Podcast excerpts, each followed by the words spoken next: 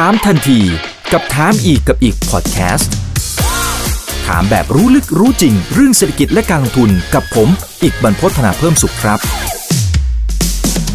สวัสดีครับ สวัสดีเพื่อนๆนักลงทุนทุกคนนะครับ นี่คือไรนาวบายอีกบรรพทุกเรื่องที่นักลงทุนต้องรู้นะครับ วันนี้เราได้รับเกียรติจากคุณเอมครับ คุณมัทินาวัชรวราธร Head of Investment Strategy จาก BBLAM ครับ สวัสดีครับคุณเอมครับผม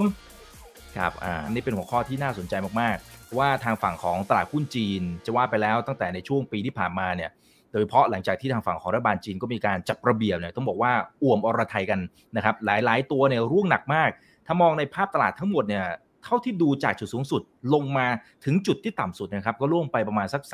35%แต่มันเริ่มเด้งแล้วนะฮะเริ่มเด้งขึ้นมาแล้วบทจะเด้งก็เด้งถือว่าใช้ได้เลยทีเดียวนะครับนั้นคำถามก็คือว่าตอนนี้เราพอที่จะมีหลักยึดอะไรได้บ้างครับคุณเอมว่า เฮ้ยรอบนี้น่าสนใจ ตลาดจีนน่าจะเริ่มกลับมาทวงคืนความยิ่งใหญ่ได้แล้วอะนะฮะหลังจากที่เงียบเหงาไปแบบนานเหมือนกันนะฮะนี่เป็นปีเหมือนกันนะครับเนี่ย ใช่เลยคุณอีกเอ็มว่าภาพเปลี่ยนไปแล้วนะหลังจากปีที่เราที่ที่เราคุยกันนะคะ ก็อย่างที่คุณอีกบอกเลยว่าเดือนที่ผ่านมาเนี่ย MSCI China นะคะแรลลี่ขึ้นมาปริ่มๆ 20%แล้วนะคะ ซึ่งถ้าคำนิยามของตลาดกระทิง ก็คือเวลาที่ตลาดขึ้นมาประมาณ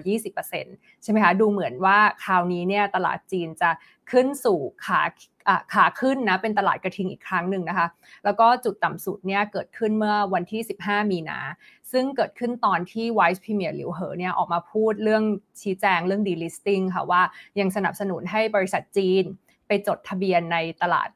อเมริกาอยู่นะคะแล้วก็ตอนนี้กำลังคุยกับ regulator ฝั่งอเมริกานะคะก็เหมือนที่คุณอีกบอกนะเอ็มว่าตลาดลงพอนโยบายตลาดคราวนี้ก็นโยบายพอผ่อนคลายแล้วก็น่าจะขึ้นมาสามารถขึ้นมาด้วยนโยบายเอ็มก็คิดว่าเป็นโอกาสอันดีที่ที่เราจะมาคุยถึงเรื่องหุ้นจีนกันนะตอนนี้ค่ะเพราะว่านโยบายต่างๆ ก็ดูเหมือนจะผ่อนคลายลงมาแล้วค่ะ อืมครับ ทีนี้ทีนี้พอเราเริ่มเห็นการส่งสัญญาณของทางฝั่งของอคนที่ถือว่าเป็นระดับสูงของทางฝั่งของจีนเนี่ย จริง ๆ เราเราสามารถเริ่มที่จะถือว่าวางใจได้ขนาดไหนครับคุณเอมเพราะว่าก่อนหน้านี้เองโอ้โหบทเขาจะกดเนี่ยอืมก็ใช้ได้เหมือนกันนะนะตอนนี้เริ่มส่งสัญญาณละ ณจุดนี้เราถือว่าเราวางใจได้มากน้อยแค่ไหนแล้วครับใช่ เอ็มก็คิดว่าได้บ้าง แต่ว่ายังไม่ได้ไว้วางใจทั้งหมดนะคะ คุณอีกเอ็มลองไล่เลียงให้ให้ฟังนะคะ ว่ามันเกิดอะไรขึ้นในปีที่ผ่านมาเนี่ย คือ ที่เอ็มบอกว่ามันลงมาพอนโยบายคราวนี้เอ็มคิดว่ามันจะขึ้นด้วยนโยบาย เช่นเดียวกันนะคะคือตอนปี 2020 เนี่ยอย่างแรกคือลงมาจากนโยบายเรื่องหุ้นเทคต่อมาโดน common prosperity ต่อใช่ไหมความมั่งคั่งร่วมกันในปี 2022 เจอ zero covid อีกปี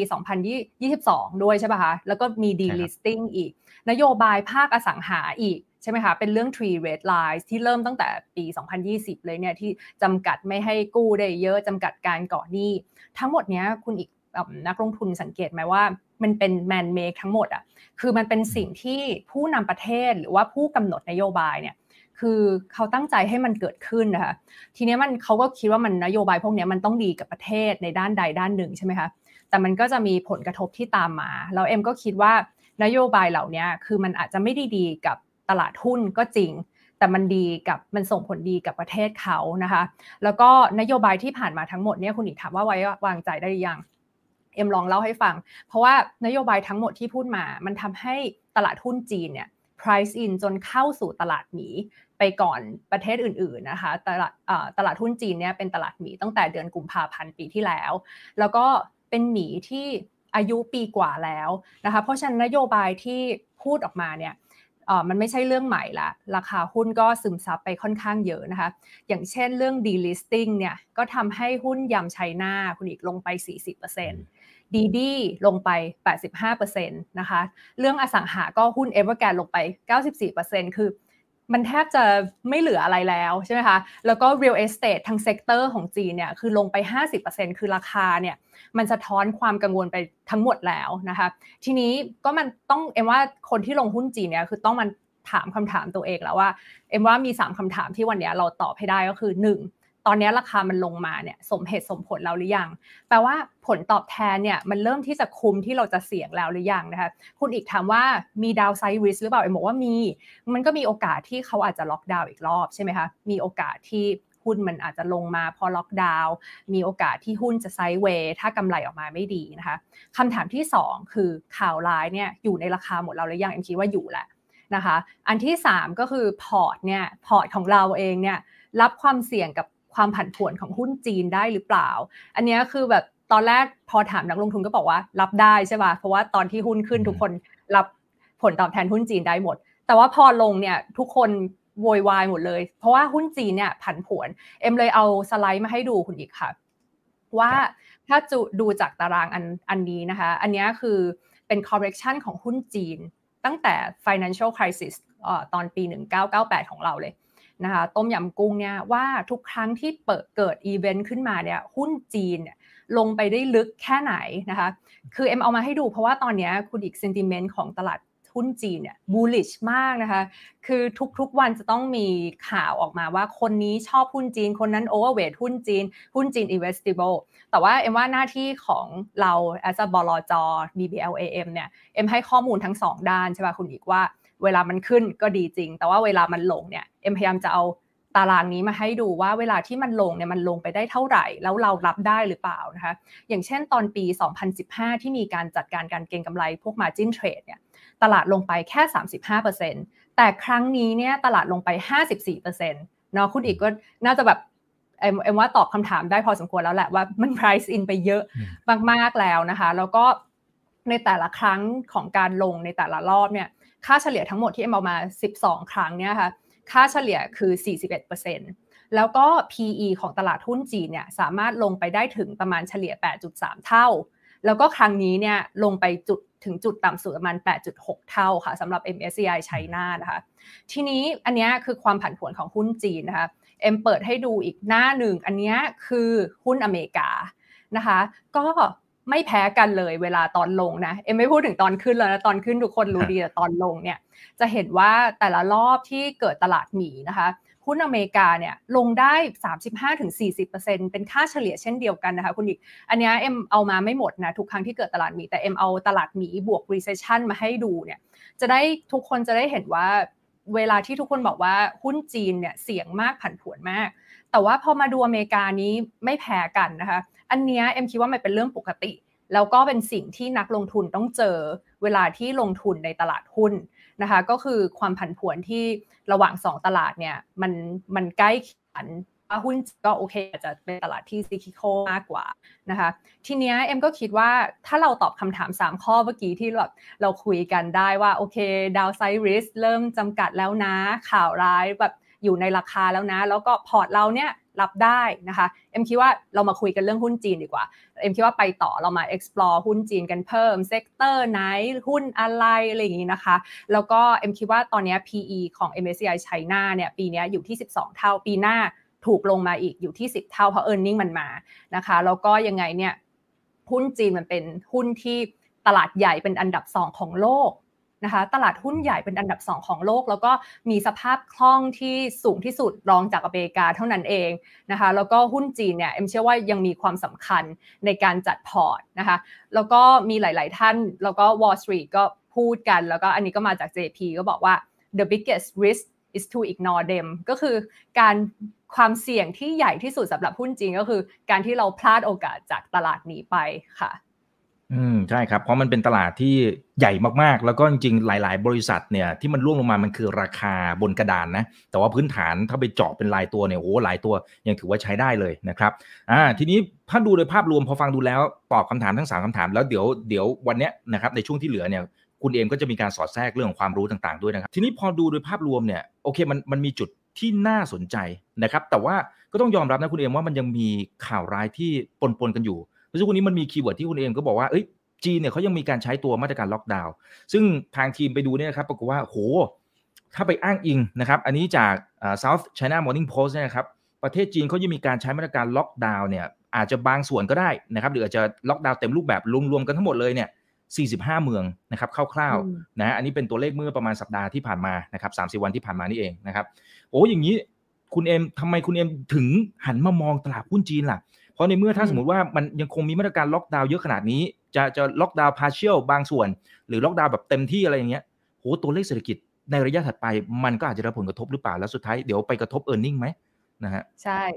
ถูกต้องเลย เอ็มว่าอันแรกที่เอ็มหันกลับมามองหุ้นจีนนะคะ คุณอีกเพราะว่าคุณอีกเชื่อไหมว่า keyword เนี่ยแต่ก่อนเวลานักลงทุนเขา search หุ้นจีนเนี่ยเขาจะ search หาคำว่า common prosperity ก็คือกังวลว่าจะมีนโยบายอะไรมันออกมาอีก ใช่ป่ะคะคุณอีกก็แบบโอ้โหเรื่องนโยบายนี้มันแบบทำให้ตลาดเนี่ยแบบเซ็งไม่เอาแล้วกับหุ้นจีนทุกคนล้างพอร์ตนะคะ แต่ว่าตอนนี้กลายเป็นว่า คนที่ search หาหุ้นจีนเนี่ยเขา search คำว่า support economic growth นะ ก็คือดูว่ารัฐบาลเนี่ยเขามีมาตรการอะไรออกมากระตุ้นหลังที่หลังจากที่ล็อกดาวน์นะคะ แล้วก็เหมือนกับที่คุณอีกบอกเนี่ยว่าล็อกดาวน์เนี่ยมันแบบกระทบมากๆ มันโอ้โห เป็นกี่สิบเมืองใช่ไหมคะ แล้วที่สำคัญเนี่ยมันดันไปล็อกดาวน์เซี่ยงไฮ้ปักกิ่งเซินเจิ้น คือเมืองพวกนี้มันเป็นหัวใจของประเทศเขาแล้วก็เป็นเมืองที่โอเคสามเมืองนี้ประมาณ 15%ของ GDP แล้วก็เมืองพวกนี้เขาเป็นมันเป็นหัวใจใช่ไหมเป็นอุตสาหกรรมการผลิตรถยนต์ คอมพิวเตอร์ อุปกรณ์อิเล็กทรอนิกส์ต่างๆ เพราะฉะนั้นการล็อกดาวน์เนี่ยมันกระทบทั้ง supply แล้วก็ demand นะคะแต่ว่าถ้าพอมาคิดจริง ๆ แล้วเนี่ยคือการล็อกดาวน์มันทำร้ายเศรษฐกิจเขามากนะคะแต่ว่ามันเป็น man-made นะคุณอีกแปลว่าอะไร แปลว่า มันเป็นปัญหาที่เขาจัดการกันได้อะมันเหมือนกับว่ามันมีอะไรมากดทับ demand ไว้นะคะ ซึ่งในช่วงแรก ๆ ของการล็อกดาวน์นะคะอย่างที่คุณอีกว่าว่าตัวเลขกิจกรรมทางเศรษฐกิจที่ตลาดหุ้นนักลงทุนเขาใช้ดูเนี่ยมันมี 3 ตัว ก็คือ retail sale ยอดค้าปลีกนะคะออ industrial production ก็คือการผลิตของภาคอุตสาหกรรม แล้วก็ fixed asset investment ก็คือการลงทุนในสินทรัพย์คงทนนะคะทีนี้พอล็อกดาวน์ปุ๊บแน่นอนตัวเลขเดือนเมษาออกมาไม่ดีนะคะแต่เดือนพฤษภายังไม่คลายล็อกดาวน์แต่ว่าเราเห็นพวกตัวเลข industrial production เนี่ยกลับมาดีอ้าวแปลว่าอะไรแปลว่าล็อกดาวน์แต่โรงงานเนี่ยอนุญาตให้ผลิตได้ demand ยังอยู่ตรงนั้น ความต้องการยังอยู่ในนั้น ขอแค่โรงงานผลิตได้เนี่ยมันยังตัวเลขมันยังสามารถทำให้เศรษฐกิจเนี่ยกระเตื้องขึ้นมาได้นะคะเอ็มพยายามจะสื่อว่าล็อกดาวน์มันเหมือนแค่อะไรมากดทับ demand ไว้ demand ยังอยู่กำลังซื้อยังมีอยู่ออเดอร์ยังมีอยู่ export ยังมีอยู่นะคะทีนี้ในด้านวิถีชีวิตบ้างในด้าน demand นะคะก็คือถือว่าเขาก็ไม่ได้กลับมาใช้ชีวิต 100%คือพวกเข้าห้างหรือว่าสถานที่สาธารณะเนี่ยเขายังต้องใช้พวก ตรวจว่ามันไม่มีเชื้อล่วงหน้า 72 ชั่วโมงนะคะแต่ว่าสิ่งเหล่านี้นะคุณอีกไม่ใช่อุปสรรคถ้าคนมันจะอยากจะช้อปปิ้งนะเอ็มเอารูปมาให้ดูนะคะกำลังซื้อไม่ได้หายไปไหนนะคะ ผู้หญิงอย่างเราเนี่ยพอคลายล็อกดาวน์เรานะคะโอ้โห จะเห็นว่าการต่อแถวเต็มเลยละครับโอ้โหเยอะจริงครับ การต่อแถวหน้าร้านแบรนด์เนมไม่ได้หายไปไหนนะคะยังคงแบบล็อกดาวน์คลายล็อกดาวน์ปุ๊บต้อง ต้องไปต่อแถวนะคะ คือเงินมันเหลือไงอยู่ในบ้านสองสามเดือนเนี่ย ไม่รู้จะใช้เงินยังไงใช่ไหมคะไปเที่ยวก็ไม่ได้ไปเที่ยวก็ไปซื้อของนะคะ แล้วก็อีกรูปหนึ่งก็คือเนี่ยค่ะซูเปอร์มาร์เก็ตที่ตอนแรกเราเห็นข่าวใน TikTok ว่า โอ้โห คนไม่มีอาหารกินนะคะ panic กันใช่ไหมคะ แต่ว่าตอนนี้อาหารก็เต็ม shelf นะคะ เรื่องโลจิสติกก็กลับมาปกติ นะคะแต่ว่าพวกโรงหนังพวกยิมเขายังเปิดไม่ได้ ก็คือชีวิตเขาอะยังไม่ได้ร้อยเปอร์เซ็นต์ขนาดนั้น ยังมี demand ที่ยังอั้นอยู่นะคะแล้วก็เอ็มเอามาให้ดูนะคะการเดินทางของคนจีนในเซี่ยงไฮ้เนี่ยโอ้โห มันแย่กว่าตอนปี 2020 อีกนะคะ คือ ภาพด้านซ้ายเนี่ยเป็น mobility index ในเซี่ยงไฮ้ก็จะเห็นว่ามันยังต่ำเมื่อเทียบกับปีที่แล้ว แต่ว่าด้านขวาเนี่ยเป็นเซี่ยงไฮ้ road traffic ก็คือการขนส่งโดยใช้ถนนนะคะ จะเห็นว่าโอ้โหตอนนี้กิจกรรมทางเศรษฐกิจ แล้วก็การขนส่งโลจิสติกเนี่ยแย่กว่าปี 2020 ที่เกิดโควิดครั้งแรกอีกนะคะคุณอีกแต่ว่าพอดีเอ็มเห็นข่าวพวกนี้เอ็มคิดว่าสำหรับหุ้นจีนอะข่าวร้ายในเศรษฐกิจจะกลายเป็นข่าวดีในตลาดหุ้น นะจะกลายเป็นข่าวดีตลาดหุ้นเพราะว่าพอเราเห็นแบบนี้เรารู้เลยว่าจีนเขาจะต้องกระตุ้นเศรษฐกิจอย่างมากใช่ไหมคะเพื่อที่ให้เศรษฐกิจมันไม่ฟุบเพราะตอนนี้อัตราว่างงานมัน 5.9%คือแค่ 5.9%ก็สูงมากสำหรับจีนแล้วอะอเมริกาอยู่ที่เท่าไหร่เอง 3.8%ใช่ไหมคะแล้วก็ 5.9%เนี้ยก็คือสูงกว่าตอนที่จีนเจอโควิดครั้งแรกตอนปี 2020 อีก เพราะฉะนั้นเอ็มคิดว่าที่คุณอีกถามว่ากังวลเรื่องนโยบายเนี่ยเอ็มคิดอย่างนี้ก็คือ ปกติแล้วเนี่ยคือคนเวลาเขาจะจัดระเบียบบ้านเนี่ยคือมันต้องทำตอนที่คนเขาไม่ลำบากไงคนในบ้านมีกินมีใช้ไม่ลำบากนะ แต่ว่าถ้าสมมติว่ามันจะมาจัดระเบียบเนี่ยก็คือทำตอนที่เศรษฐกิจเขายังโตโตดีอตอนที่ตีมานยังมีทุกอย่างปกติเนี่ยจะจัดระเบียบก็จัดระเบียบไป มันไม่ได้ทำให้เศรษฐกิจเสียหายเยอะนะคะ แต่ว่าถ้าปีนี้เนี่ยเศรษฐกิจมันไม่โตนะคนไม่มีงานทำเด็กจบใหม่หางานลำบาก ธุรกิจก็แทบจะขาดทุนนะ เอ็มถามว่า priority ของผู้กำหนดนโยบายของจีนเนี่ยเขาจะเลือกที่จะจัดระเบียบประเทศเป็นนโยบายแรก ๆ ในปีนี้ไหมเอ็มคิดว่าไม่นะเอ็มก็คิดว่าคุณอีกก็คิดว่าไม่น่านะใช่ไหมคะคือเขาน่าจะมุ่งเน้นไปที่การสร้างการเติบโต แล้วก็ต้องพยุงเศรษฐกิจมากกว่านะถ้าคนเขายังหิวอยู่ยังโอ้โหลำบากอยู่ไปจัดระเบียบตอนนี้เอ็มว่าโดน คะแนนนิยมไม่น่าดีค่ะ แต่ว่าตอนนี้เนี่ยต้องมุ่งเน้นไปที่การกระตุ้นเศรษฐกิจค่ะ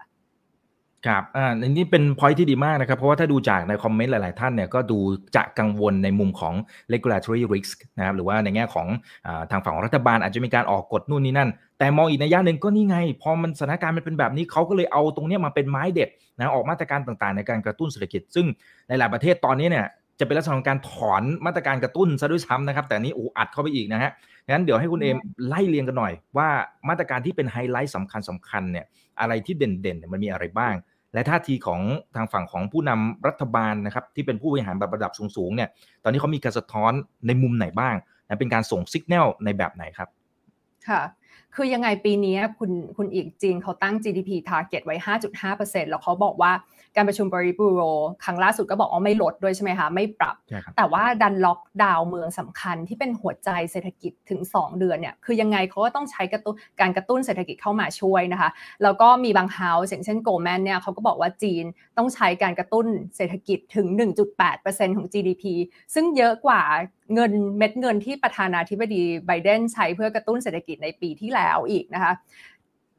เอ็มเปิดอันนี้ใช่ค่ะ ก็คือว่าขนาดของเม็ดเงินของจีนเนี่ยคือ 2.3 ล้านล้านเหรียญเมื่อเทียบกับเม็ดเงินกระตุ้นเศรษฐกิจของอเมริกาในปีที่แล้วนะคะจีนเยอะกว่าแล้วนะคะ แล้วก็อีกข้อสังเกตหนึ่งในช่วง 2-3 เดือนนี้คุณอีก เออเอ็มจะเห็นว่าจีนเขาพยายามเหมือนออกมาตรการผ่อนคลายหลาย ๆ อย่าง แล้วก็มีหลาย ๆ ท่านในรัฐบาล ก็ออกมาพูดในเชิง support ตลาดเวลาที่ตลาดลงมาเยอะ ๆอะแล้วเห็นเหตุการณ์อย่างเงี้ยค่ะ เราก็นึกถึงในช่วงหนึ่งที่เขาเรียกว่าอเมริกาเนี่ยมี Fed put option คือเวลาที่ตลาดลงมามาก ๆ เนี่ยจะมีคนมาออกมาปลอบใจตลาดแล้ว ก็เป็นสัญญาณว่าผู้กำหนดนโยบายเนี่ยรู้แล้วว่า sufferก็จะไม่ทำอะไรมากเกินไปกว่านี้นะคะ ตอนนี้ในตลาดเขาพูดว่าจีนอะมันเหมือนจีนเขาเหมือนจะมี put option ก็คือว่าประกันคล้ายๆ ประกันว่าตลาดจะไม่ลงไปมากกว่านี้แล้วนะ ถ้าตลาดลงมาเยอะๆเนี่ยจะมี ผู้กำหนดนโยบายหรือว่ารัฐบาลเนี่ยออกมาพูดนะคะแต่อันนี้ก็อย่าไว้ใจมากนะ อันนี้เป็นข้อสังเกตของเอมเฉยๆนะคะ อย่างเช่นนะคะ วันที่ตลาดเทขายในเดือนมีนาคมจากเรื่อง delisting เนี่ยก็มีรองนายกหลิวเหอออกมาพูด วันนั้นก็ทำให้ตลาด bottom ไปรอบหนึ่งแล้วใช่ไหมคะทีนี้ก็ตลาด bottom ไปแล้วก็ขึ้นมา แล้วก็ค่อยๆ ลงมาอีกก็ค่อย ๆ แผ่วนะคะ เพราะว่าเรื่องล็อกดาวน์ทีนี้การประชุมโปลิตบูโรวันที่ 29 เมษา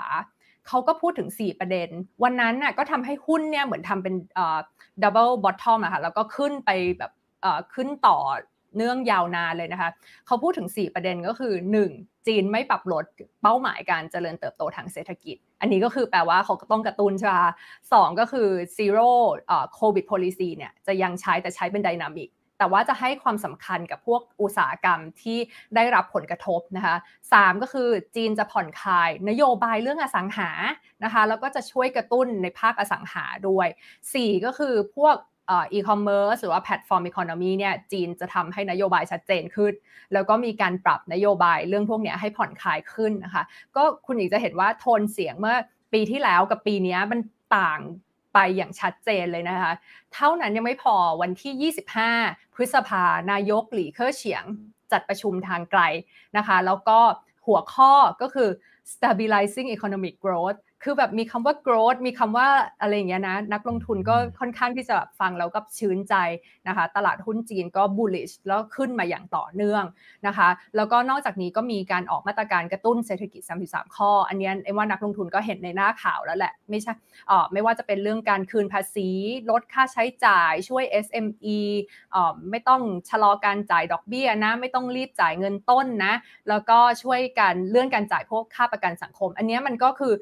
เข้าใจว่ารัฐบาลเนี่ยเขารู้แล้วว่าเราเดือดร้อน แล้วก็เข้ามาช่วย แล้วเขาก็ไม่ซ้ำเติมแล้วนะคะ เพราะฉะนั้นเรื่อง put option เนี่ยเอ็มว่าก็ฟังหูไว้หูนะ อันนี้ก็เป็นข้อสังเกตว่าเอ็มว่าตลาดเนี่ยมันคงไม่ได้หล่นลงไปจนถึงโลเดิมแล้วนะคะ เพราะว่ามีนโยบายออกมาสนับสนุนอย่างต่อเนื่องค่ะ ครับ อ่า โอเค นะครับ แต่คำถามหลายอันน่าสนใจนะครับ อ่า เกี่ยวข้องกับอสังหานี่มาจริงด้วยนะครับ กับหุ้นเทคโนโลยีนี้ก็มาละนะครับ โอเค ใครมีคำถามอะไรพิมพ์เข้ามาได้เลยนะ นะครับ โอเค ทีนี้ ทีนี้พอฟังดูแล้ว โอเค โทนเสียงของคนที่เป็นระดับบริหารเนี่ย โอ้โหเขาเริ่มเปลี่ยนละ เราใจชื้นละนะครับ แต่เรื่องของมาตรการกระตุ้นอะไรต่างๆ เนี่ย เราสามารถแปลงนะ เป็นโอกาสในการลงทุนของพวกเราเนี่ย ในธีมไหนได้บ้าง อ่า ซึ่งคุณเอมทำกันบ้านมาละเอียดมากเลยนะครับ ใช่เลยค่ะเอ็มว่าเรื่องแรกก็คือเรื่องโครงสร้างพื้นฐาน การลงทุนของเรื่องโครงสร้างพื้นฐานนะคะซึ่งเอ็มว่ามันจะเกิดขึ้นเป็น culture cyclical กับเศรษฐกิจอยู่แล้วคุณอีกเพราะเวลาเศรษฐกิจไม่ดี อันนี้ก็คือเครื่องมือที่รัฐบาลทั่วโลกใช้กระตุ้น อย่างตอนไบเดนก็ได้ค่ะ ตอนปี 2020 ประธานาธิบดีไบเดนเนี่ยก็หลังจากโควิดก็ออกแผนโครงสร้างพื้นฐานใช่ไหมคะจีนก็ท่าเดียวกันนะคะก็คือวิธีเดียวกันตอนปี 2008เนี่ยเอ็มลองย้อนกลับไปดูว่าจีนเขาเคยทำอะไรเนี่ย ตอนปี 2008 ที่เกิดวิกฤตทางการเงินของอเมริกาใช่ไหมคะจีนเขาก็กลัวว่ามันจะลามมาที่ประเทศเขาเนี่ยเขาก็ออกแผนโครงสร้างพื้นฐาน 4 ล้านล้านหยวนเพื่อกระตุ้นเศรษฐกิจทำให้เศรษฐกิจไม่ฟุบไปเหมือนอเมริกานะคะหรือว่าตอนปี 2012-2013 เนี่ยจีนก็ทำเหมือนกันก็ออกแผนโครงสร้างพื้นฐานเหมือนกันเพราะว่าตอนนั้นเนี่ยขึ้นดอกเบี้ยแล้ว GDP ก็หล่นลงไปต่ำกว่า 8%ก็เศรษฐกิจชะลอตัวก็ออกแผนโครงสร้างพื้นฐาน ครั้งนี้ก็เหมือนกันนะคะแล้วก็ประธานาธิบดีไบเดนเนี่ยคือเขาก็ออกแผนว่าต้องเขาบอกว่า ต้องใช้ all out effort นะ คือเอ็มเห็นฝรั่งเขาใช้คำนี้นะ all out effort ก็คือ คือต้องใช้ความพยายามทุกภาคส่วนเลย แล้วก็สร้าง new infrastructure สร้างโครงสร้างพื้นฐานใหม่ให้กับจีนนะคะ ซึ่งอันนี้เอ็มว่าเป็นสัญญาณที่ดี เพราะว่าปกติแล้วเนี่ยโทนเสียงปีที่แล้วจะเป็นเรื่อง common prosperity แต่ปีนี้ไม่มีแล้วนะ ปีนี้เป็นเรื่องการลงทุนเพิ่มมากขึ้นนะคะ แล้วก็เอ็มคิดว่าเม็ดเงินเรื่องโครงสร้างพื้นฐานเนี่ยที่บอกไปว่ามันจะเท่ากับ 2.3 trillion ซึ่งใหญ่กว่า bipartisan infrastructure ของประธานาธิบดีไบเดนนะคะ ทีนี้อุตสาหกรรมไหนจะได้ประโยชน์นะคะคุณอีก ก็อย่างแรกเลยประธานาธิบดีสีจิ้นผิงเนี่ยพูดถึงโครงสร้างพื้นฐานไว้หลายหลายด้านนะคะด้านแรกก็คือถนนหนทาง ขนส่ง พลังงาน ท่อแก๊ส smart grid นะคะอันที่สองก็คือโครงสร้างพื้นฐานที่เกี่ยวกับการอัปเกรดอุตสาหกรรม เช่น supercomputing cloud computing นี่มันก็คือเรื่องเดิมๆที่เราเคยคุยกันนะคะ AI platform broadband network น นะคะแล้วก็ transportation hub อันที่ 3 ก็คือพวก urban infrastructure คือพวกรถไฟใต้ดินนะคะ4ก็คือพวกโครงสร้างพื้นฐานที่เกี่ยวกับการเกษตร 5 ก็คือโครงสร้างพื้นฐานที่เกี่ยวกับ national security ก็คือความมั่นคงของประเทศ ซึ่งเอ็มคิดว่าอันนี้รวมพวก cyber security ด้วยนะคะ เพราะฉะนั้นหุ้นที่เกี่ยวข้องกับการ สร้างโครงสร้างพื้นฐาน เกี่ยวกับการก่อสร้างวัสดุก่อสร้างนะคะ จะได้ประโยชน์อย่างเช่นบริษัท China Railway นะคะก่อสร้างทั้งถนนทั้งรถไฟ สะพาน อุโมงค์นะคะหรือว่าเป็นบริษัทขนส่ง JD Logistics อย่างเงี้ยนะคะถึงแม้จะขาดทุนแต่ว่าไตรมาสที่ผ่านมาก็ขาดทุนน้อยลงล้วหรือว่าเป็นบริษัทที่เกี่ยวข้องกับสิ่งแวดล้อมพลังงานสะอาดอันนี้เอ็มว่าเป็นธีมที่กองทุนทุกกองทุนในจีนเนี่ยก็ลงทุนนะคะหรือว่ารถรถยนต์ EV อย่างเช่น NEO นะคะหรือว่าจะเป็นหุ้นที่เกี่ยวกับที่อยู่เบื้องหลังเทคโนโลยีที่เอ็มว่ามานะคะ อันนี้เอ็มว่า Tencent ก็เข้าขายเพราะเขาก็ทำพวก Data Center นะคะ หรือว่าจะเป็นพวกหุ้นที่เป็นโครงสร้างทำให้โครงสร้างพื้นฐานที่มีอยู่แล้วเนี่ยฉลาดขึ้นนะคะหุ้นที่เกี่ยวกับ Smart City เอ็มว่ากลุ่มพวกนี้ก็น่าสนใจแล้วก็น่าจะได้ประโยชน์จาก New Wave ของโครงสร้างพื้นฐานครั้งนี้ค่ะครับ อ่า โอเค นะครับ เพราะว่าอันนี้ อันนี้มันก็จะ เป็นอีกสิ่งหนึ่งเลยครับในการวางโครงสร้างพื้นฐาน แล้วก็เป็นการลงทุนมหาศาลด้วยนะครับ แล้วถ้าว่าเขาประสบความสำเร็จนะแน่นอนนะครับในอนาคตเนี่ยขีดความสามารถในการแข่งขันของประเทศของเขาก็จะเพิ่มมากขึ้นด้วยนะครับ แล้วก็ในเรื่องของภาพบริษัทที่เกี่ยวข้องนะโอ้โหผมว่ากินอิ่มนอนหลับเลยสบายๆนะครับโอเคนะฮะโอเค อันนี้เป็นธีมที่1นะครับธีมที่1นะครับที่จะเกี่ยวข้องนะซึ่งโอ้มันแตกสับธีมได้เยอะแยะมากมายเลยนะครับ ทีนี้มาดูถัดมา เพราะตอนนี้เราเริ่มเห็นแล้วว่าสัญญาณเนี่ยทางฝั่งของจีนเนี่ยเขาเริ่มที่จะมีมาตรการในการผ่อนคลายตัวล็อกดาวน์เนี่ยเพราะว่าอย่างที่คุณเอมบอกแหละพอไปดูในโซเชียลมีเดียต่างๆเนี่ยมันมันเริ่มที่จะมีคำพูดในทำนองแบบเอ้ยเหมือน economic growth อะไรต่างๆนะหรืออีกด้านหนึ่งนะจริงๆมันเริ่มมีเสียงวิพากษ์วิจารณ์ถึงความอึดอัดนะบอกว่าโหล็อกดาวน์มาขนาดนี้มันไม่ไหวแล้วนู่นนี่นั่นนะงั้นเราเริ่มเห็นท่าทีของทางฝั่งของรัฐบาลท้องถิ่นเหมือนกัน บอกว่าให้ ให้เริ่มทยอยผ่อนคลายมาตรการล็อกดาวน์ในบางเมืองนะครับหรืออาจจะมีมาตรการอะไรต่างๆด้วย ซึ่งตรงนี้เนี่ยมันเป็นโอกาสในการลงทุนได้เหมือนกันนะคุณเอมมองประเด็นนี้ยังไงฮะใช่ เอ็มก็คิดว่าอันนี้เรื่องใหญ่เลยเรื่อง consumption นะคะ เพราะว่าเอ็มคิดว่าคนเขาล็อกดาวน์สองเดือนคุณอีกแล้วล็อกดาวน์ของเขาคือล็อกดาวน์จริงๆนะไม่ใช่ล็อกดาวน์เหมือนบ้านเรา คือไม่ได้สามารถออกไป ช้อปปิ้งได้เลย แล้วคนผู้หญิงนี้ก็คือเบื่อช้อปปิ้งออนไลน์แล้ว อยากออกไปซื้อของในช็อปใช่ไหมคะ เพราะฉะนั้นเอ็มว่าแบบเรื่องคอน sumer แบบการฟื้นตัวของผู้บริโภคเนี่ยมีหุ้นที่น่าสนใจหลาย ๆ บริษัทที่กองทุน B จีนของเราลงทุนนะคะ แล้วเราก็คิดว่าสิ่งที่จะ rebound กลับมาได้นะคะเอ็มเอาสไลด์มาให้ดูนะคะ อย่างแรกก็คือพวกเสื้อผ้า แล้วก็รองเท้ากีฬานะคะ เวลาที่คนล็อกดาวน์เนี่ยแล้วก็อยากที่จะออกไปฟิตเนส แล้วออกไปแบบโอ้โหออกกำลังกายแล้วนะคะ ต้องไปซื้อเสื้อผ้ากีฬาใหม่ซะหน่อยนะคะ แล้วก็เอ็มก็คิดว่าพวกยอดขายพวกเสื้อผ้ากีฬาเนี่ยอันนี้นะจะทำมาให้ดูว่ามันน่าจะฟื้นตัวได้ดีในครึ่งปีหลังเลยนะคะ เพราะฉะนั้นบริษัทที่ทำเสื้อผ้ากีฬาอย่างเช่นลีหนิง ซึ่งลีหนิงเนี่ย 50%ของร้านค้าทั้งหมดเขาเนี่ยอยู่ในเมืองที่ถูกปิดเลย นะคะก็แสดงว่าเขาเนี่ยยอดขายเสียหายเสียหายไปเยอะนะคะนอกจากลีหนิงก็คือแอนตาสปอร์ตที่หลาย ๆ คนรู้จักนะคะก็ทำแบรนด์ที่ชื่อฟิล่าด้วย ซึ่งถ้าเทียบกับลีหนิงแล้วเนี่ยแอนตาสปอร์ตจะเหมือนพรีเมียมขึ้นมาแต่เอ็มว่า 2 แบรนด์เนี้ยก็จะได้ประโยชน์พอๆกันนะคะดูจากเนี่ยจีนเขาเพิ่งมีการลดราคาวันที่ 18 เดือน 6 ใช่ไหมคะก็กลายเป็นว่าแบบเสื้อผ้ากีฬานี้คือขายดีมากๆเลยนะคะ ซึ่งจุดตรงนี้แหละเอ็มคิดว่ามันน่าสนใจที่จะ point out ว่า cycle ของธุรกิจของเศรษฐกิจของจีนเนี่ยมันอยู่ฝั่งตรงข้ามกับอเมริกา คืออเมริกาเนี่ยค่ะมีการไปสำรวจนะคะแล้วเขาบอกว่าสำรวจครอบครัวคนอเมริกานะแล้วเขาบอกว่าตอนนี้ข้าวของมันแพงมากเลยใช่ไหมคะอะไรก็แพงน้ำมันก็แพงเนี่ยแล้วเขาบอกว่าอยากที่จะลดค่าใช้จ่าย แต่พวกที่มันแพงๆจริง ๆ เช่นพวกน้ำมันค่าเช่าบ้านอาหารเนี่ยค่ะมันลดค่อนข้างยากใช่ไหมคะเขาก็เลยเลือกที่จะคนอเมริกานะเขาเลยเลือกที่จะลดของที่ไม่จำเป็นก่อน เช่น ไม่ช้อปปิ้งเสื้อผ้า ไม่ซื้อรองเท้ากีฬา ไม่ซื้อพวกลูลูเลมอนอะไรอย่างนี้นะคะ ไม่ซื้อพวกรองเสื้อผ้ากีฬาละก็เริ่มประหยัด ในขณะที่คนจีนเนี่ย cycle เพิ่งเริ่มซื้อเท่านั้นเอง ก็จะทำให้เห็นว่า business cycle ของ 2 ประเทศเนี้ยมัน แตกต่างกันจริงๆนะคะอันที่ 2 ที่เอ็มคิดว่าน่าจะกลับมาได้ก็คือเครื่องสำอาง คือเครื่องสำอางในจีนเนี่ยพอคนเขาคลายล็อกดาวน์เนี่ยคุณเอ็มว่าไม่มีใครอยากจะโทรมๆออกไปเดินในห้างอะนะทุกคนก็เต็มที่นะคะ แล้วก็เออที่น่าสนใจก็คือยอดขายพวกเครื่องสำอางในจีนเนี่ยจริง ๆ 80 มาจะ80%มาจากการซื้อออนไลน์ คือส่วนใหญ่คนเขาจะดูไลฟ์ดูแบบคล้ายๆติ๊กเอ่อ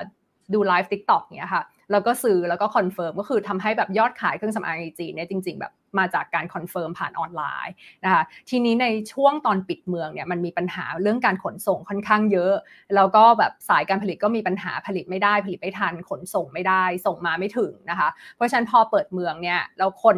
พวกออเดอร์พวกเนี้ยก็ยังมีอยู่นะคะความต้องการยังมีอยู่ แต่ก็ก็จะทำให้คนเนี่ยโรงงานเนี่ยผลิตของได้ตามที่ต้องการนะคะ ทีนี้ธีมต่อมาที่เอ็มคิดว่าใช่ก็คือตีพวกอุตสาหกรรมที่น่าจะฟื้นนะคะ เช่น อุตสาหกรรมรถยนต์เนี่ยโอ้โหแบบ suffer มากตอนที่เซี่ยงไฮ้ปิดเมืองไปยอดขายรถยนต์ของเซี่ยงไฮ้เดือนที่ปิดเมืองคือศูนย์คัน คือไม่มีใครซื้ออยู่แล้วนะคะ แล้วก็มันมีปัญหาเรื่อง supply chain นี่ก็ยิ่งซ้ำอุตสาหกรรมรถยนต์เข้าไปนะคะ แต่เอ็มคิดว่าเนี่ยพวกค่ายรถยนต์ไม่ว่าจะเป็น NIO Tesla เสี่ยวเผิง Porsche Li Auto เนี่ยน่าจะมีภาพที่ดีขึ้นนะคะ เพราะว่ารายได้หลักเนี่ยมาจากเซี่ยงไฮ้นะคะ แล้วก็เนี่ยมีเพิ่งมีการรายงานว่าเดือนที่ผ่านมาเนี่ยยอดขายรถ EV จีนนะคะโต 22%จากเดือนที่แล้วเดือนที่ปิดไปนะคะ หรือว่าเอ็มว่าพวกหุ้นที่เป็นแบบบริษัท auto dealer อย่างเช่นหยงด้า ซึ่งรายได้แล้วก็กำไรเขาเนี่ย 30%มาจากเซี่ยงไฮ้พอเซี่ยงไฮ้เปิดเนี่ยก็มี pent-up demand คนก็ออกไปซื้อรถ นะคะหรือว่าจะเป็นบริษัท CATL นะคะบริษัทผลิตแบตเตอรี่ใหญ่ที่สุดของจีน ซึ่งเราก็รู้จักกันดีนะคะ CATL เนี่ยถูกปิดโรงงานไปตอนที่ล็อกดาวน์ด้วยนะคะ แต่เอ็มว่า CATL มันชัดเจนแล้วอะว่าเขาเป็น Market Leader เป็นมี Technology Advantage สามารถผลิตได้ดีกว่าถูกกว่าคนอื่นมี Cost Leadership เพราะฉะนั้นพอเบืองคลายล็อกดาวน์นะคะ ราคาหุ้น CATL ก็ปรับตัวขึ้นได้ดีค่ะ นอกจากนี้เอ็มว่าพวก l u x s h a r e Precision บริษัทผลิต AirPod นะคะที่อยู่ในสายการผลิตของ Apple เนี่ยราคาก็ฟื้นมาได้ดีเช่นเดียวกัน เพราะว่าเขามีโรงงานอยู่ที่เซี่ยงไฮ้บางส่วนนะคะพอล็อกคลายล็อกดาวน์ก็กลับมาผลิตได้เหมือนเดิมนะคะคุณอีกจะเห็นว่าเนี่ยเอ็มเอ็มว่าถึงบอกว่าล็อกดาวน์อะมันเหมือนกับอะไรที่มากดทับไว้อะพอเอาออกพอ คลายล็อกดาวน์โรงงานก็ทุกโรงงานเขาก็ยังอยากผลิต เพราะว่ามันยังมีออเดอร์อยู่นะคะ สุดท้ายเนี่ยเอ็มคิดว่าพวกหุ้นที่เป็น China Macro Proxy เนี่ยคือคล้ายๆว่าถ้าเศรษฐกิจดีหุ้นพวกนี้จะดีตามนะคะเอ็มว่าอย่างเช่น AIA เนี่ยราคาก็ปรับตัวขึ้นมาได้ดี เพราะว่าพวกมูลค่าธุรกิจส่วนใหญ่นะคะประมาณ 40%ของเขาเนี่ยมาจากเซี่ยงไฮ้แล้วก็ปักกิ่ง เพราะฉะนั้นพอเปิดเมืองเนี่ย AIA ก็น่าจะได้ประโยชน์ หรือว่าเป็นบริษัท ประกันอย่างเช่นผิงอันนะคะ หรือบริษัทที่ เกี่ยวข้องกับตลาดหุ้นอย่างเช่น East Money ซึ่งเป็นโบรกเกอร์แล้วก็เป็นเว็บไซต์ข้อมูลทางด้านการเงินด้วย ราคาก็ปรับขึ้นมาได้ดีตามตลาดหุ้นแล้วค่ะ เพราะว่าเวลาที่ขายกองทุนได้เพิ่มขึ้น ตลาดหุ้นคึกคัก นักลงทุนรายย่อยมีความมั่นใจเพิ่มขึ้นเนี่ยบริษัทแบบ East Money นะคะก็จะสามารถปรับตัวขึ้นได้ก็เป็น proxy ที่ดีว่าเวลาที่ตลาดดีเนี่ยก็สามารถลงทุนในบริษัทพวกนี้ได้ แล้วก็พวกไอเดียพวกนี้เอ็มก็เอามาจากการที่กองทุนบีจีนของเราลงทุนในบริษัทพวกนี้ค่ะ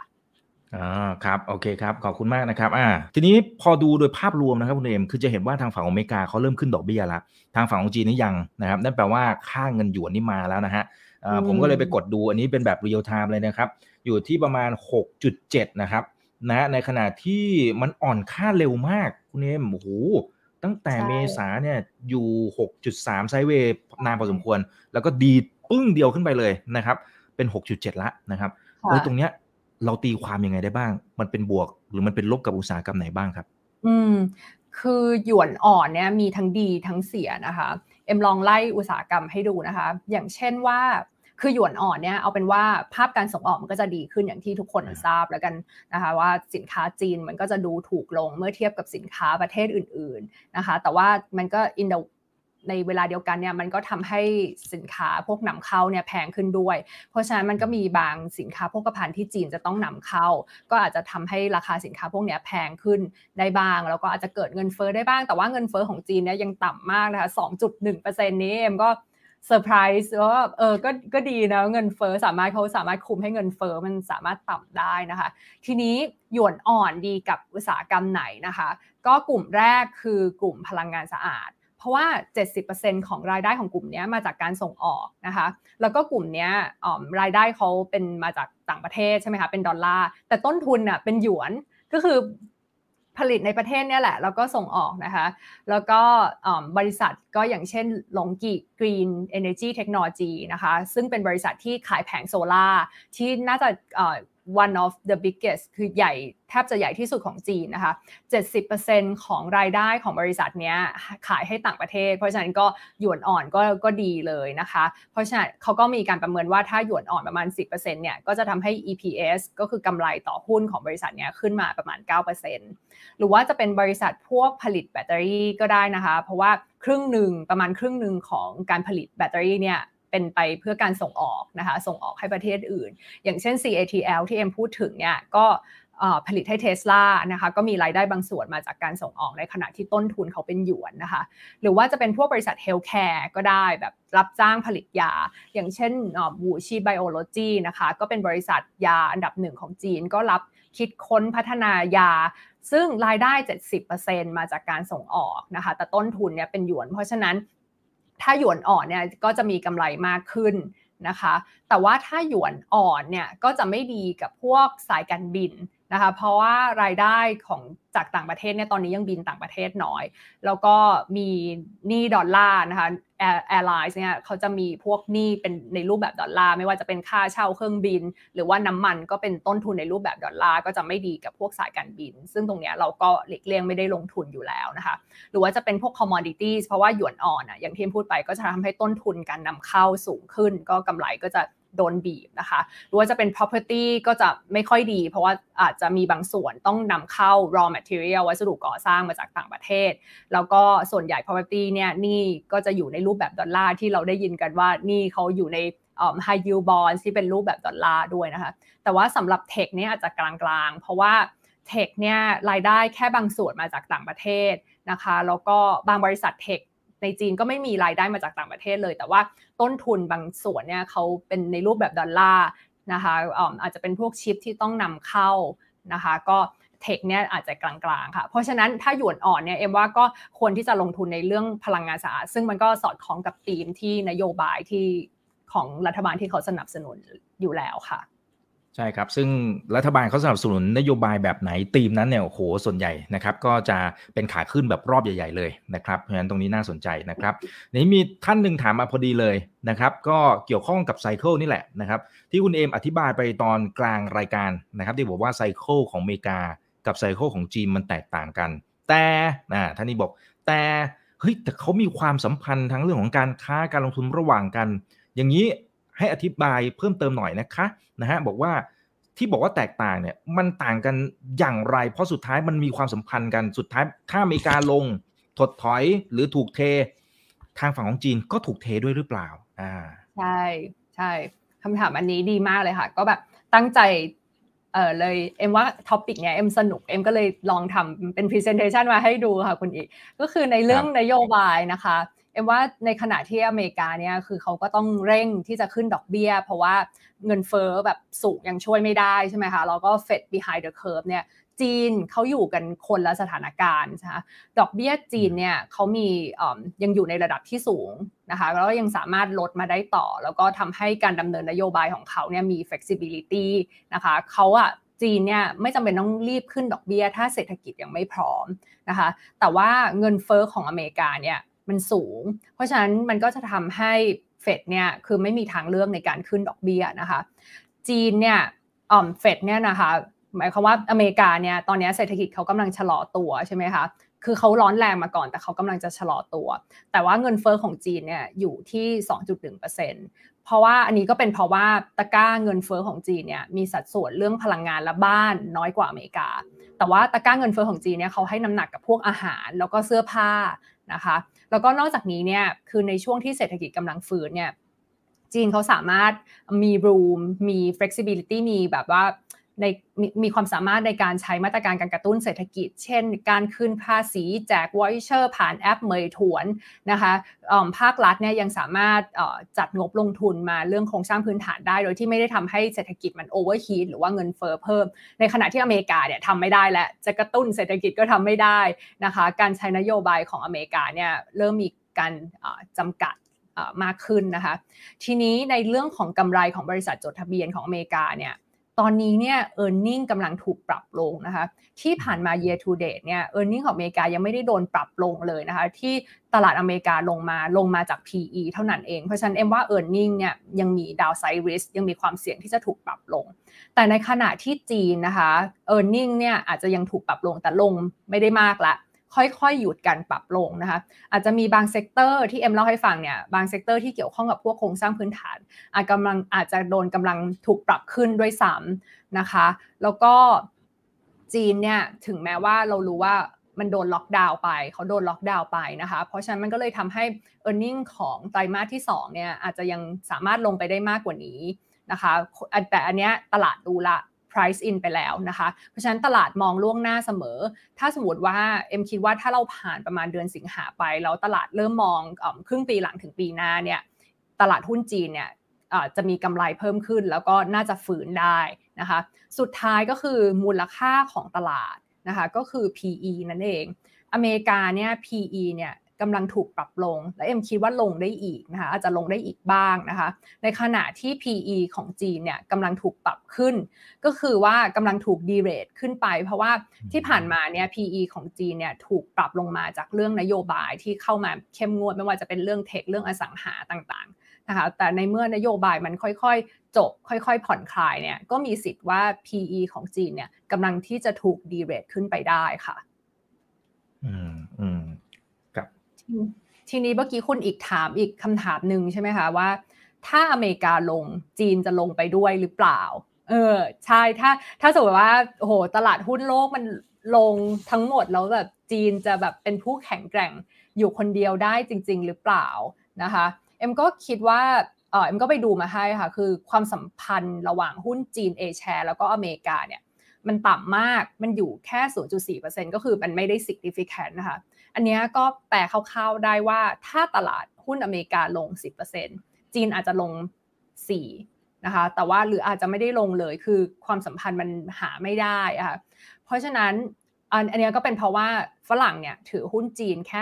10%ฝรั่งถือหุ้นจีนเอแชร์แค่ 10%เท่านั้นเองนะคะ แล้วก็เอ็มไปดูมาเอ็มก็จะพบว่าหลาย ๆ ช่วงเนี่ยจีนเนี่ยตลาดหุ้นจีนสามารถเหุ้นอเมริกาได้นะคะเวลาที่อเมริกาเกิด recession หรือว่าตลาดหุ้นอเมริกาลงมามากกว่า 10%เนี่ยมันมีบางช่วงที่จีนเนี่ยสามารถ outperform ได้นะคะอันนี้ก็อย่างเช่นตอน .com นะคะปี 2000 ที่ S&P เนี่ยลงไป 27% MSCI China ซึ่งมีบางส่วนที่อยู่อเมริกาลงไป 45%นะคะแต่ว่าหุ้นจีน A share เนี่ยลงไปไม่ลง หุ้นจีน A share ไม่ลงแล้วบวกสวน 4%ด้วย นะคะ อันนี้ก็แปลว่า A share เนี่ยสามารถเอา perform S&P ได้ถึง 31%งงไหมเอ็มยกอีกตัวอย่างหนึ่งนะคะ ก็คือตอนโควิดปี 2020 นะคะ หุ้นอเมริกาลงไป 34%แต่หุ้น A share เนี่ยลงไปแค่ 10%นะคะ เพราะฉะนั้นถ้าดูค่าเฉลี่ยจากทั้งหมดเนี่ยเวลาที่เกิดเหตุการณ์อะไรเกิดขึ้นนะคะตลาดอเมริกาเนี่ยสามารถลงได้ไปประมาณ 20%นะคะ แต่ว่าหุ้นจีนเนี่ยจะลงแค่ 7 อันนี้ก็เนี่ยเพราะว่าการถือครองของหุ้นต่างชาติคนต่างชาติไม่เยอะเวลาตลาดอเมริกาลงจะเห็นว่าญี่ปุ่นจะลงตาม แต่จีนไม่ลงบางทีก็บวกสวนนะคะเพราะว่าจีนเอแชร์เนี่ยมันถูกขับเคลื่อนด้วยปัจจัยเฉพาะตัวมากกว่าปัจจัยโลกค่ะ อืมครับโอเคนะครับ แล้วก็เป็นการตอบคำถามท่านเมื่อสักครู่นี้ไปเลยนะครับพอดีเมื่อกี้ถามเพิ่มมีอีกท่านหนึ่งถามคล้าย ๆ กัน บอกว่าโอ้อเมริกาเขา เป็นมหาอำนาจนะ ถ้าตลาดหุ้นเขาลงตลาดจีนไม่ลงด้วยเหรออ่าเมื่อสักครู่นี้ก็ตอบไปแล้วนะครับ โอเค แล้วก็มีสองสามท่านถามเกี่ยวกับแนวทางในการจัดพอร์ตด้วยนะครับ ว่าขอไอเดียหน่อยค่ะนะว่าจะจัดพอร์ต ถ้าอยากมีหุ้นทางฝั่งของจีนเนี่ยควรจะต้องมีสักเท่าไหร่ดีคะ A share น่าสนใจมากกว่า H share หรือเปล่าคะอืมค่ะก็ ภาพด้านซ้ายเนี่ยเมื่อกี้ที่เอ็มพูดถึง correlation นะคะก็จะดูบรรทัดสุดท้ายเลยเป็น A share CSI 300 นะคะจะเห็นว่าเนี่ยเมื่อกี้พอดีเอ็มลืมเอาให้ดูว่า correlation ระหว่าง A share กับ S&P มันอยู่ที่ 0.4 ก็คือแทบจะไม่ได้ไปด้วยกันนะคะ สัดส่วน correlation มันต่ำทีนี้เมื่อกี้ถามเรื่องการจัดพอร์ตค่ะ อันนี้ก็คือภาพด้านขวาค่ะคุณอีกเอ็มเอามาให้ดูว่าเวลาที่เอ็มคิดว่าในพอร์ตนะ น่าจะมีจีนอย่างน้อยน้อยที่สุดเลยนะคะ จีน A share นะคือ 5%อันนี้คืออย่างน้อยที่สุด แล้วก็ถ้าดู efficient frontier efficient frontier มันคือสัดส่วนที่เหมาะสมที่ทำให้ผลตอบแทนเพิ่มขึ้นโดยที่ความเสี่ยงไม่เพิ่มนะคะ ก็จะเห็นว่าจริง ๆ แล้วเนี่ยจีนเนี่ยเวลาที่เราเพิ่มจีน A share เข้าไปในพอร์ตนะคะ ผลตอบแทนมันจะเพิ่มขึ้นโดยที่ความเสี่ยงไม่ได้เพิ่มขึ้นนะคะ เพราะว่ามันมี correlation ที่ต่ำเมื่อเมื่อไป เอาไปใส่พอร์ตกับหุ้นโลกนะคะก็เนี่ยค่ะจีนเพิ่ม 10%จีนเพิ่ม 12%จีนเพิ่ม 15%ของพอร์ตเนี่ยอันนี้ขึ้นอยู่กับความเสี่ยงของท่านละ แต่ว่าจะเห็นว่า return หรือว่ากราฟด้านด้านกราฟ Y ค่ะ annual return เนี่ยมันก็จะเพิ่มสูงขึ้นเวลาที่เพิ่มหุ้นจีนเข้าไปนะคะเอ็มว่า5%เนี่ยจริงๆเอ็มว่าจีนเนี่ยควรจะมีมากกว่านั้นนะคะเพราะว่า คุณอย่าคิดดูว่าจีนเนี่ยมีสัดส่วนเศรษฐกิจในโลกเนี่ย GDP เนี่ยจีนมีสัดส่วน 17.5%แล้วก็มีมูลค่าตลาด 13%ของทั้งโลกนะคะหมายความว่า market cap ของจีนเมื่อเทียบกับทั้งโลกเนี่ยคือ 13%แต่ว่ามีสัดส่วนเพียง 5%เวลาที่เราซื้อหุ้นโลก แปลว่าสมมติว่าเวลาเราซื้อกองทุนหุ้นโลกค่ะเมารวมทั้งโลกเลย มีจีนแค่ 5%อันนี้เอ็มคิดว่ามันน้อยไปนะคะ ก็เนี่ยค่ะลองลองดูนะคะ จากภาพด้านขวาว่า ความเสี่ยงท่านเท่าไหร่ ถ้าความเสี่ยงท่านมากขึ้น ก็สามารถมีจีน A share ได้เพิ่มขึ้นค่ะ เพราะว่ามันจะทำให้ผลตอบแทนเพิ่มขึ้น โดยที่ความเสี่ยงไม่ได้เพิ่มขึ้นนะคะอืมครับอาจจะต้องช่วยอธิบายตรงนี้ค่ะอ่าดีครับดีครับ แต่ว่าถ้าสมมติว่าการจัดพอร์ตเนี่ยโอเคเราเราเห็นไอเดียละนะครับอพอ correlation มันมันอาจจะไม่ได้สูงมากเนี่ยสามารถจัดพอร์ตได้ดีนะครับคุมความเสี่ยงได้แต่ว่าเพิ่มผลตอบแทน แต่ทีนี้โหถ้าในชีวิตความเป็นจริงนะคุณเอมผมว่า มันเหนื่อยนะนักลงทุนรายย่อยอย่างพวกเราจะมานั่งจัดพอร์ตเองอะไรเงี้ยครับนะทางฝั่งของบัวหลวงเองเนี่ยนะครับเรามีอีกหนึ่งทางเลือกที่น่าสนใจ และตรงนี้จะตอบโจทย์ให้กับนักลงทุนได้ในมุมไหนบ้างครับ ใช่ คือเมื่อกี้เอ็มลืมเอาอันนี้ให้ดูนะคะ อันนี้เนี่ยเป็น expected return ในอนาคตในอีก 10 ปีนะคะ คุณอีกจะเห็นว่าโอ้มันมีสินทรัพย์เยอะแยะเลย แต่ว่ามุมขวาสุดไกลสุดเนี่ยคือ China large cap อันนี้แปลว่าอะไรแปลว่าเขาบอกว่าในอีก 10 ปี ความคาดหวังว่าหุ้นจีนจะมีจะให้ผลตอบแทนเนี่ยมากที่สุดเมื่อเทียบกับสินทรัพย์ประเภทอื่น ๆนะคะ แต่คุณอีกก็อย่างที่คุณอีกบอกว่าโอ้สินทรัพย์มันมีเยอะแยะเลย แล้วเราจะไปตามยังไงจะไปรู้ยังไงนะคะ อันนี้ก็เอ็มขออนุญาตแนะนำกองทุน BMAP RMF เลยเนาะสำหรับคนที่คิดว่าเออไม่รู้ว่าจะมีหุ้นจีนเป็นสัดส่วนเท่าไหร่นะคะ ก็ใช้เป็นกองทุน BMAP ซึ่งเป็นกองทุน multi asset นะคะมีระดับหุ้นตามความเสี่ยงที่ท่านชอบนะคะถ้าเสี่ยงมากเสี่ยงปานกลางเสี่ยงต่ำเนี่ย BMAPS มีให้หมดนะคะก็อันนี้เป็น RMF ซึ่งเอ็มว่าช่วงนี้มันเป็นช่วงที่เหมาะสำหรับการลงทุนระยะยาวนะคะเอ็มยังคุยกันกับเพื่อนๆเลยว่าโอ้โหช่วงนี้เนี่ย ถ้าสมมติเป็นนักลงทุนระยะยาวเนี่ยต้องต้องเข้าแล้วนะคะ อันนี้ก็เป็นอีกทางเลือกหนึ่งสำหรับ BMAPS RMF ค่ะ ซึ่งกำลังจะ IPO เร็วๆนี้ค่ะครับอ่าเพราะฉะนั้นติดตามแล้วก็สอบถามข้อมูลเพิ่มเติมได้นะครับนะก็วันนี้นะครับเป็นวันแรกนะครับแล้วเดี๋ยวต่อเนื่องกันไปจนถึงวันที่ 28 มิถุนายนนะครับสำหรับ IPO BMAPS IMF นะครับกองทุนเปิดบัวหลวง BMAPS เพื่อการเลี้ยงชีพนะครับโอเคนะคำถามนะครับที่เกี่ยวข้องกับอสังหานี่คุณชิบะนะครับบอกว่า เอ๊คุณเอม ปัญหาเรื่องของภาคอสังหาเนี่ยนะที่ก่อนหน้านี้มันมีทั้งปัญหาเรื่องหนี้แล้วยอดขายดูเหมือนจะตกด้วยเนี่ย ตอนนี้เป็นยังไงบ้างครับ นักลงทุนเก่งๆ หลายท่านค่อนข้างจะกังวลกับเรื่องนี้มากเหมือนกัน ทางเรามองอย่างไรครับขอบคุณคุณชิบะนะครับค่ะเอ็มว่าภาคอสังหาก็ยังเป็นอะไรที่เอ็มกังวลนะคะแล้วเอ็มก็คิดว่ากองทุนบีจีน master fund ของเราเนี่ยก็ก็กังวลเช่นเดียวกัน ก็เลยหลีกเลี่ยงที่จะไม่ได้ลงทุนในส่วนนี้นะคะ ซึ่งเดือนที่ผ่านมาเนี่ย China Property Sale ยอดขายพวกบ้านเนี่ยก็ยังลดลงนะคะมันออนมันนะคะลดลงถึง 46%ซึ่งโอเคมันมีล็อกดาวน์นะคะแล้วก็ Developer เนี่ยก็ยังมีปัญหาเรื่องสภาพคล่องก็คือหาแหล่งเงินทุนได้ยากนะคะแล้วก็อย่างที่คุณอีก พูดอะว่าเนี่ยมันจะมีบอลที่ครบกำหนดชำระเป็นดอลลาร์นะคะปีนี้ประมาณ 36 billion ปีหน้าอีก 29 billion ซึ่งก็มีบางส่วนที่เดี๋ยวเราจะได้เห็นข่าวในหนังสือพิมพ์นี่แหละว่ามีบางส่วนที่จ่ายไม่จ่ายดอลลาร์ไม่จ่ายหนี้ที่เป็นดอลลาร์สำหรับเรื่องพันธบัตรนะคะเป็น default แล้วก็ตอนนี้ high yield spread ของจีนนะคะก็คือพวกที่เป็น real estate เนี่ยบางทีเขาจะไปออก ระดมทุนที่เป็น high yield ใช่ไหมคะ เป็นบอลที่เสี่ยงค่อนข้างสูงมาก ซึ่งตอนนี้สเปรดก็คือค่าทดแทนความเสี่ยงเนี่ยสูงถึง 400 pips เออ4,000 pips ในขณะที่อเมริกาเนี่ยอยู่แค่ 500 pips นะคะ อันนี้ก็คือเป็นความเสี่ยงที่นักลงทุนดีมานเพิ่มว่า โอ้ ถ้าจะให้ซื้อเนี่ยจะต้องให้อ interest rate premium ของเรามากมากขึ้นนะคะ แต่ว่าเอ็มคิดว่าทั้งหมดทั้งมวลเนี่ยก็รู้กันในตลาดอยู่แล้ว นะคะรู้กันว่าจะมีบางส่วนของ High Yield ที่ไม่สามารถจ่ายได้นะคะก็รู้กันแล้วว่าจะมีการดาวเกรดเกิดขึ้นนะคะแต่เอว่าที่ 2-3 วันเนี้ยที่ราคาพวกหุ้นที่เกี่ยวกับ property มันฟื้นขึ้นมา เพราะว่าเขาบอกว่ามันจะมีนโยบายที่เข้ามากระตุ้น แล้วก็จะผ่อนคลายนโยบายที่เกี่ยวกับ property มากขึ้น นะคะแล้วก็เป็นการกระตุ้นที่พยายามที่จะช่วยดันยอดให้ผู้ประกอบการภาคอสังหา เพราะฉะนั้นเอ็มก็คิดว่าพวกข่าวร้ายพวกอสังหาเนี่ยเดี๋ยวมันจะยังมีอยู่ในหน้าหนังสือพิมพ์ แต่ว่าตลาด price in ไปแล้วรับรู้ไปแล้วว่าจะมีบางส่วนที่ไม่สามารถจ่ายหนี้ได้นะคะรู้ข่าวพวกนี้ไปแล้วก็เราก็หลีกเลี่ยงยังไม่ได้เข้าไปลงทุน ในส่วนนี้จนกว่าเราจะเห็นการฟื้นชัดเจนในภาคอสังหาค่ะ อืมครับอ่าโอ้ท่านนี้นะครับ คุณพัชระนะครับ ก็บอกว่า พอไปดูเรื่องของ high yield bond เหมือนเหมือนเมื่อสักครู่นี้ที่คุณเอ็มบอกเลยนะครับ แต่เขาบอกว่าถ้ามองทั้ง corporate ในประเทศจีนนะครับ เช่นโฟซันเนี่ยโอ้ลดลงมาหนักมาก มันมีความเสี่ยงด้านเครดิต ในประเทศจีนที่เราต้องกังวล และเราอาจจะยังไม่รู้หรือไม่เมื่อสักครู่นี้คุณคุณเอมมองทางฝั่งของสังหาใช่ไหมครับ ใช่อืม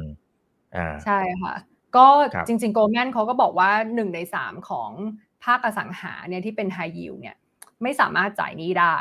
คืคือเอ็มว่าเออมันมีข่าวพวกนี้ออกมาเรื่อยๆ แล้วก็มันก็รัฐบาลเขาก็รู้แล้วแหละว่าพวกบริษัทพวกนี้เขาจะมีปัญหาเรื่องสภาพคล่องนะคะ ก็เป็นเอ็มว่ามันก็เป็นเรื่องดี เพราะว่าทำให้ธนาคารกลางเนี่ยเขาก็จะไม่ไปทำร้ายอุตสาหกรรมนี้เพิ่มแล้ว แปลว่าเขาต้องช่วยแล้ว แล้วก็ไม่ขึ้นดอกเบี้ย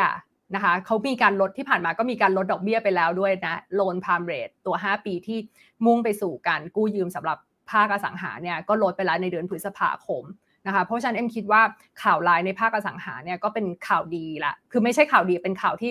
ทำให้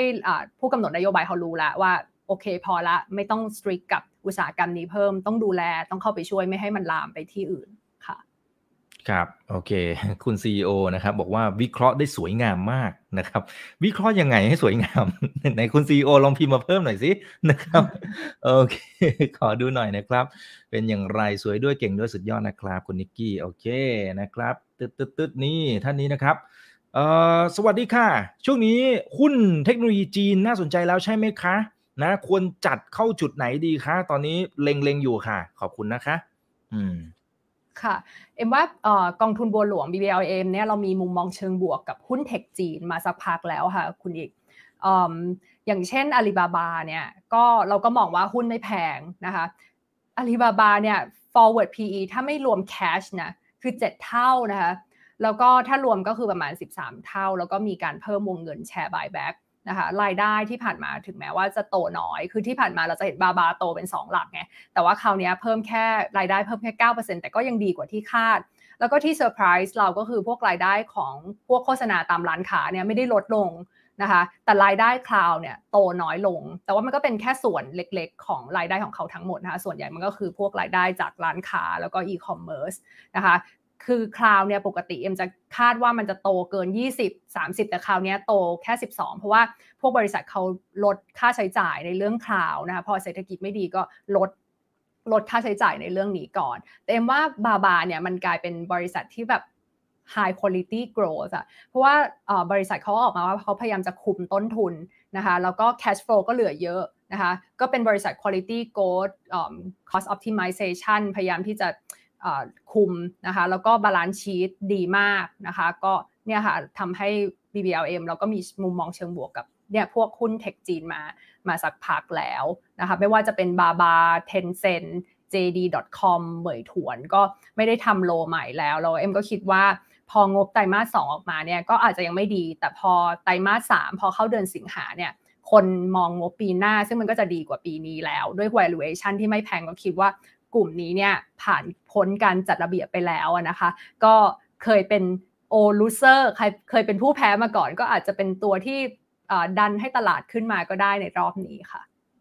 ครับ อ่า ก็ตอบคำถามคุณปุ้ยไปในตัวเลยนะครับ โอเค นะฮะ คุณจารุพันธ์นะครับ B-Maps มีลงทุนในจีนไหมคะ อืม B-Map มีการลงทุนในจีนค่ะ ก็ผู้จัดการกองทุนก็คอยเฝ้าอยู่ตลอดนะคะ ว่าหุ้นจีนเนี่ยจะ regulation จะลดลงไปเมื่อไหร่ จะ turn เมื่อไหร่ แล้วเราก็ agree ตรงกันว่า valuation เนี่ยไม่ได้แพงนะคะ ก็ทำให้ B-Map เนี่ยมีการลงทุนในจีนค่ะ แล้วก็ไม่เคยทิ้งตลาดนี้เลยนะคะค่ะครับน่าจะอีกสักหนึ่งถึงสองคำถามนะครับคุณปาล์มบอกว่าโอกาสที่ Ant Financial Group เนี่ยมีโอกาสจะกลับมา IPO มีมากน้อยแค่ไหนนะครับ นะขอบคุณคุณคนสวยมากนะครับครับเขินเลยทีเดียวคำถามมีเรื่องแอนใช่ไหมคะใช่เรื่องแอนเรื่องแอนเนี่ยมันก็จะมีข่าวมาเรื่อยๆนะใช่ไหมฮะใช่ใช่เรื่องแอนก็ล่าสุดก็มีข่าวว่าจะสามารถ regulator สามารถให้กลับมา IPO ได้เอ็มว่ามันก็จะทำให้หุ้นบาบาน่าสนใจขึ้นไปอีกค่ะ ค่ะ เอ็มว่าก็ยังเราก็ตามข่าวกันอยู่นะคะ ก็ล่าสุดก็เหมือน เนี่ยค่ะเขาเขาอนุญาตให้กลับมา IPO ได้แล้วค่ะ ครับ โอเคนะครับ เดี๋ยวรอลุ้นกันนะฮะเอ่อขอดูหน่อยนะครับเอ่อมีถามถ้าเป็นลายตัวผมขอข้ามนะครับนะฮะขออนุญาตข้ามไปเนาะโอเคเอ่อมีเงินหยวน อันนี้หยวนพูดไปละนะครับ อืมอะมีท่านนี้ก็บอกว่า คุณเอมครับ ถ้ายังติดดอยอยู่เลยเนี่ย มีวิธีหรือหาทางออกอย่างไรครับ อ่า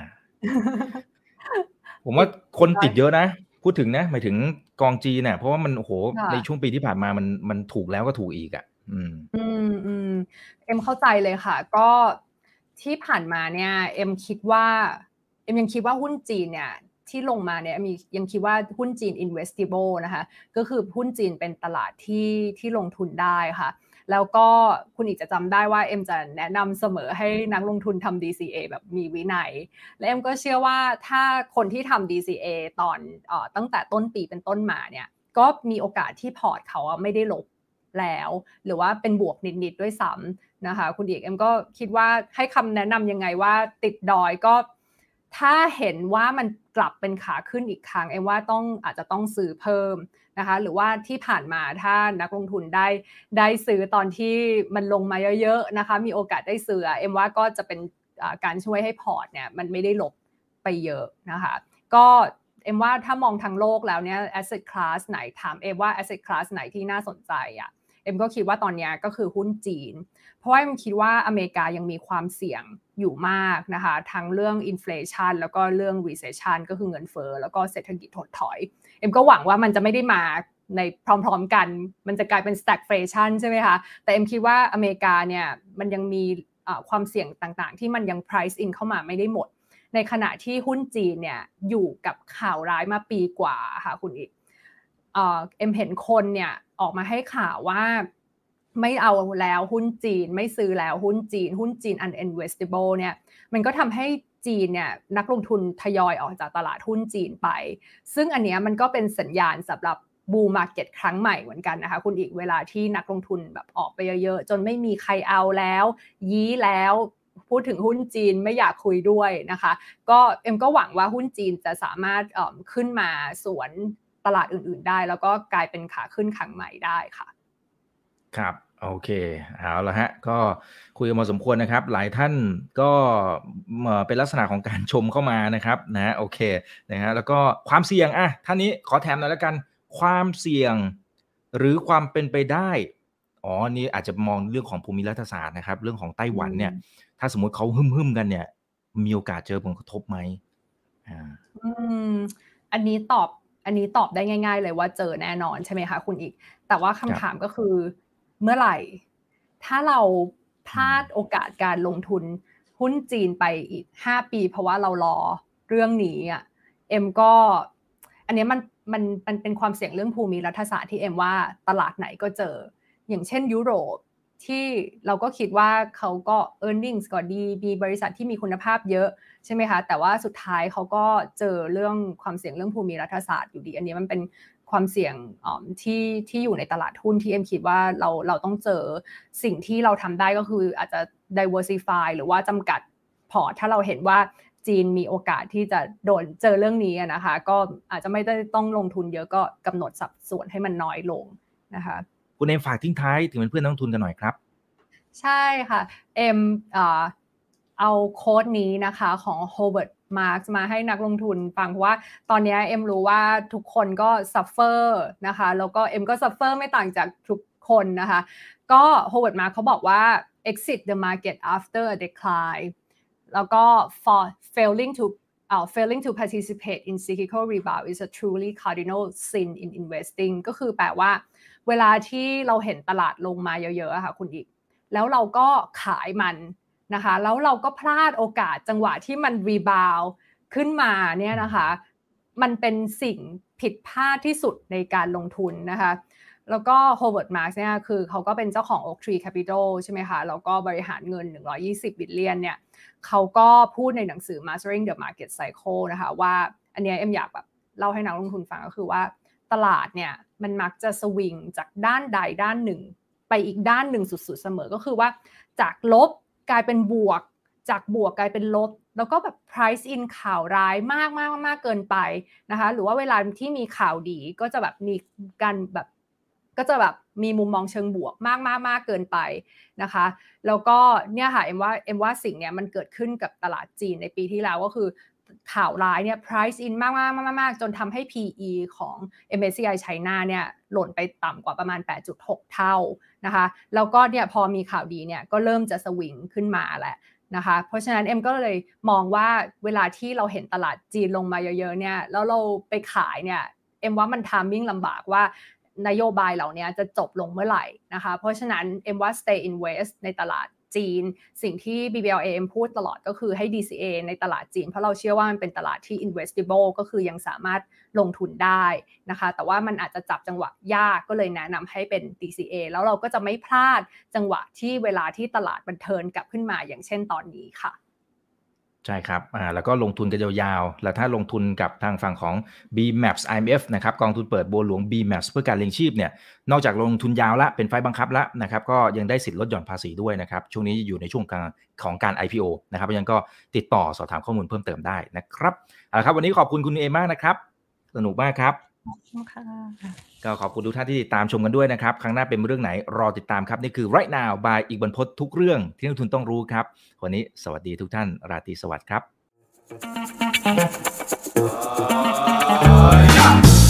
ถ้าชื่นชอบคอนเทนต์แบบนี้อย่าลืมกดติดตามช่องทางอื่นๆด้วยนะครับ ไม่ว่าจะเป็น Facebook, YouTube, Line Official, Instagram และ Twitter จะได้ไม่พลาดการวิเคราะห์และมุมมองเศรษฐกิจ และการลงทุนดีๆ แบบนี้ครับ